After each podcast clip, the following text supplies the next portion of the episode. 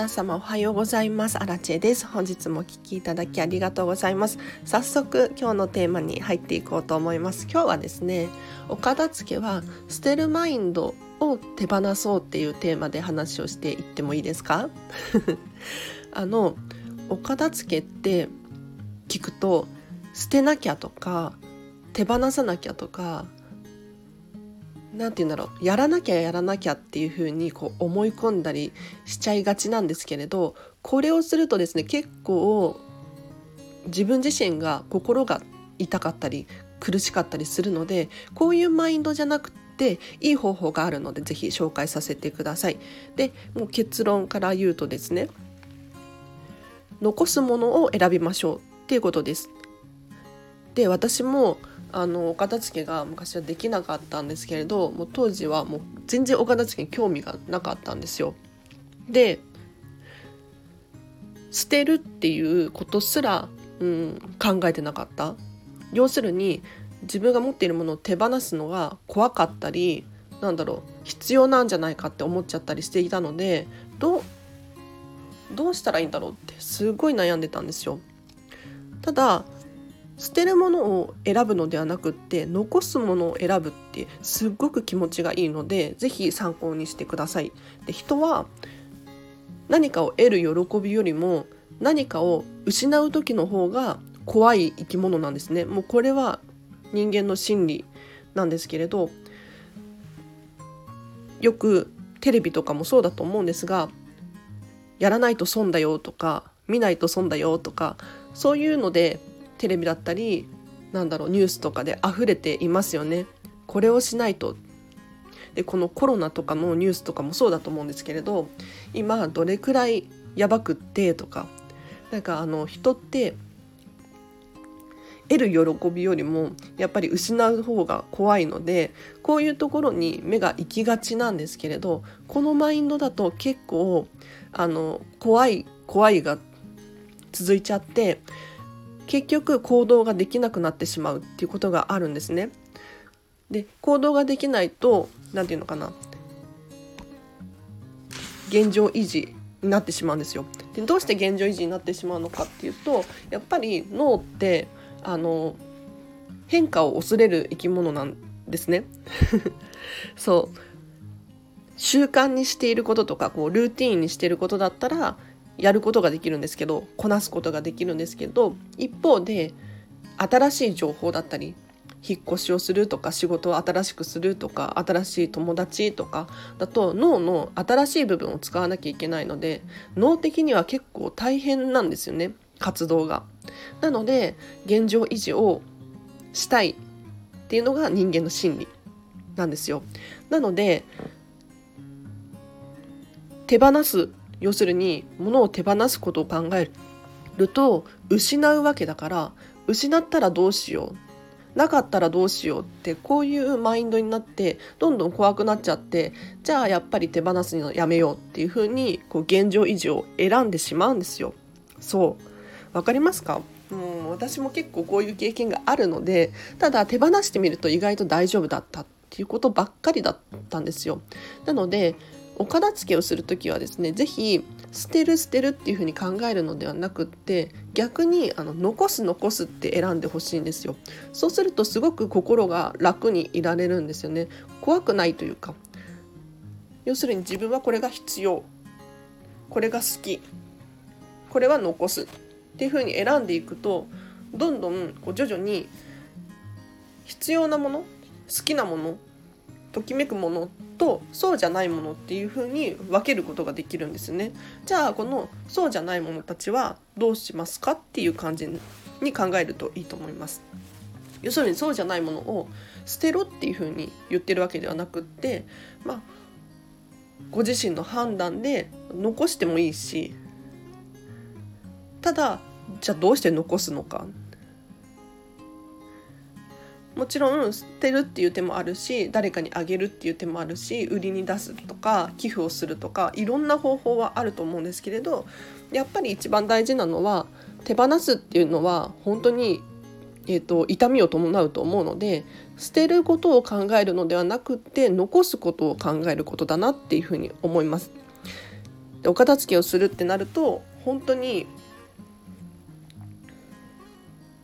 あまとめに入りますよ。はい、やっぱりお片付けをするって結構辛いことだったりするんですよね。あの変わな変わらなきゃいけないので自分が。で行動を起こさなければならないので結構大変だなと思ったりとか嫌だなとかこれはないとまずいだろうとかそういうふうに思ってしまいがちなんですけれどあのこれ私も今だから言えるんですが手放すことでですね結構人生が変わってくるんですよね。なのであのこのこの思考のこともそうなんですけれど捨てなきゃ捨てなきゃっていうことじゃなくて残す残すっていうふうにやると、まあ、ここで思考も変わってきますよね。なのであのお片付けをすることによってこう人生がねどんどんこう変わっていく感覚があるのでこうして皆さんにお片付けを進めてるんですよ。はい、なのでお片付けのポイントとしては捨てるっていうことを捨てる、うん、やっぱりね高くて買って手放すってなったらもったいないとかまだ使えるのにとか思ってしまいますよね。ただこれを残していては結局は現状維持になってしまってあの現状維持だと私は成長がないなと思ってすっごいもったいないなって思うんですよね。うん、あの人ってどんどん成長できる生き物じゃないですかあの仕事とかも友達関係とか趣味とかもそうだと思うんですけれどずっと同じところにいたら確かに脳は楽かもしれないです同じことをしてればいいのでただ成長っていう面で考えるとあんまり成長しないなって思っちゃうんですよね。でもちろんこれはあの個人個人人それぞれの考え方なのでいいと思うんですけれどやっぱりね楽に生きたいっていうのであれば、まあ、堂々と楽を取ってみるっていうのもありだと思うんですが成長したいっていうのであればちょっと恐怖は伴うかもしれないんですけれどどんどん現状維持じゃなくって行動を起こすのが必要かなって思いますね。はい、で行動を起こす時のポイントがいくつかあって一つは選択肢を絞るっていうことがいいなって思います。要するにたくさんもう10個20個選択肢がある中から選ぶよりももう3つしかないレストランとかに入って選択肢がねたくさんあるじゃないですか。その中から選ぶってなったら1から100まで一通り見てからじゃあこれにしようってなるじゃないですか。そうじゃなくてレストランとかも3つしか選択肢がなかったらあっという間に選ぶことできるですよね。なので何か行動しようとかっていうふうに思った場合は選択肢を絞るのいいなって思います。なので皆さんもぜひぜひ選択肢を絞っていただいて行動をする。でその選択肢はですね捨てるものを選ぶのではなくって残すものを選ぶ。っていう感じにしていただくと心も楽になりますよっていうお話をさせていただきました。はいじゃあ今日はここまでです。で今日の合わせて聞きたい紹介させてください。はい、過去にですね物は捨てることで大切にできるっていうテーマで話している回がありますのでぜひチェックしてみてくださいあの今日の話に関連してると思うんですけれどあのなかなか手放せなかったりもったいないなと思ったりとかまだ使えるのにって思って手放せなかったりするじゃないですかで私もこういう経験がねすごくあるのでわかるんですけれど実際物って手放すことによってより大切にできるんですよ。というのもあの汚れてもいい服っていう感じで着ている服だったり靴だったりとかがあるとするとその服に対する扱いって汚れてもいいからっていう感じでこう雑になってきたりするんですよね。一方でもう大切なお洋服しか持っていないっていうことになると常日頃から意識しますよね大切にしないと大切にしないのっって。でそれがどんどん行動につながっていくんですよ。ご自身がものを大切にするマインドになっていってどんどんものを大切にすることができるんです。なので物がない方が手放してしまった方が物って大切にできるのでぜひちょっと詳しく聞きたい方いたらこちらの回リンク貼っときますのでチェックしてみてくださいでは今日はここまでにしますでお知らせがいくつかありましてノートでブログ書いてます。こちらは毎日更新できてないんですけれど、えっ、ー、と、このチャンネルで話している内容だったりとか、ちょっとツイッター感覚で使っているところもあるので、ぜひ文章の方が読みやすいとか、パパッと読みたいっていう方いたら、ぜひチェックしてください。あと、インスタグラムやっております。こちらはですね、私がラジオ更新したよっていう情報だったりとか私の私生活が見れたりとかあとはお片付けのビフォーアフターなんかも載せていこうと思ってますので是非チェックしてみてください。で今後はここでお仕事の依頼とかも募集すると思うんです。でもし万が一今すぐ私のお片付けのレッスン受けたいっていう方いらっしゃったらインスタグラムでちょっと教えてみてもらってもいいですか？何かお手伝いできることがあるかもしれないので、まあ、ちょっとね電話するとか、うん、なんだろう実際にレッスン行くとかでもいいんですけれど、はい、私東京済みなので東京の人だったらで結構いいんじゃないかなって思います。というのも私見習い期間中でお片付けの、うん、経験値が欲しいんですよ。で皆さんはお片付けがしたいですよね。っていうことは正式なコンサルタントさんに頼むよりも全然お得にお片付けができるはずなので、はい、ぜひぜひ遠慮なさらずにですね声かけてみてください。で声かけるの勇気いりますよね。ただこれも行動だと思うんです。要するに私もこうして毎日スタンド FM 撮ってますけど怖いんですよ。うん怖いの 緊張するし。で今日も何喋ろうかなっていうふうにいつも考えているんですよね。ただこれ思ってるだけなのとや実際に行動するとでは成長具合全然違うんです。なのでちょっと怖いなって思ったことがあるのであればそれは自分が成長できるチャンスっていう風に受け取っていただけるといいと思います。怖いなっていう感情イコール成長です。はい、なので皆さんも是非あのお片付けしたいけど自分ではどうにもできないっていう時はですね私に声かけていただけると嬉しいなと思います。はい結構勇気がいると思うんですけどね。うん。なんだっけ？お知らせお知らせなんだっけ？あとレターを募集してます。えっ、ー、とこのチャンネルのご意見ご感想だったりとかえっ、ー、と質問ミニマリストについてとかもう片付けの悩み全般ですねあとは私の私生活でも何でも大丈夫なので、はい、ご質問いただければお答えしますよ。はい、で昨日も、えっと、質問に4つかな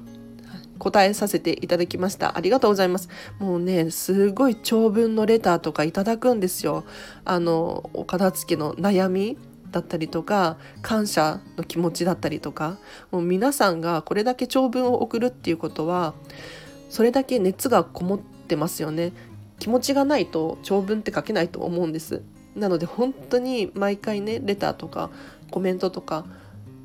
必ずチェックしていてもう本当に私はですね心からこう何て言うの皆さんに向けてありがとうって思いながら読んでます。うん。伝わってるかな？伝わって てほしいな。そう。あのちゃんと返事をね直接伝えるっていうの難しいかもしれないんですけれどあのレターも、えーと、ほぼほぼ返していますので是非遠慮なさらずに送ってほしいなと思います。で昨日レター返しをしたらまたレターをいくつか頂いてるのでこちらにも答えさせていただこうと思ってます。今日の夜かな？多分できたらやります。はいということでここまでにします。でここからはちょっと雑談なんですけれどちょっと喋ってもいいですか？はい。朝なんで今声ガラガラですね。ちょっと寝起きで喋ってます。で私昨日からジムに通い始めたんですよ。うん。で朝活ですね。朝ジムに行って体を動かす。で朝どうしてこういうことをするのかっていうと朝運動することによって脳が活発になってその日一日がこう充実するなっていう感覚があるのでこういうことをしてるんですよ。なので皆さんも是非ね朝ちょっと運動をしていただきたいなとか思って。うん。で運動っていうと結構苦手意識があったりとかやりたくないって思ったりとかしがちなんですけれどそうじゃなくってお片付けも一緒ですね。あのやり方っていろいろあるんですよ。それこそストレッチとかでもいいですしヨガとかでもいいと思うしなんだろう筋トレとか有酸素運動とか何でもいいんですがあのお片付けもやり方っていろいろあるんですよ。私はこんまり流片付けコンサルタントを目指しているのでこんまりメソッドに従ってお片付けを進めるですがもう本当にご自身に合ったやり方でもう自己流でもいいと思います。とにかく手放してみるとかあとは整理収納アドバイザーとかミニマリストの方の動画を参考にしたりとかいろいろあると思うので是非お片付けってメリットがすごく大きいので是非どんな手段でもいいのでお片付けを終わらせてほしいなって思います。でそう一つ紹介させていただいてもいいですか？今日のこの放送はですねあのとある本を参考にしていてえっとメンタリスト DAIGO さんの「片付けの心理法則」っていう本を参考に喋っています。はい、この本ね私結構気に入っていて、うん、そうこんまりさんの本もすごく素敵なんですけれどこんまりさんの本はあのお片付けの方法を丁寧に教えてくれてるんですよ。なのでお片付けは洋服をやって本や書類ってなんか順番に片付けましょう。でその中の順番もこういう風に選んでいくといいよっていう感じで書かれてるんですが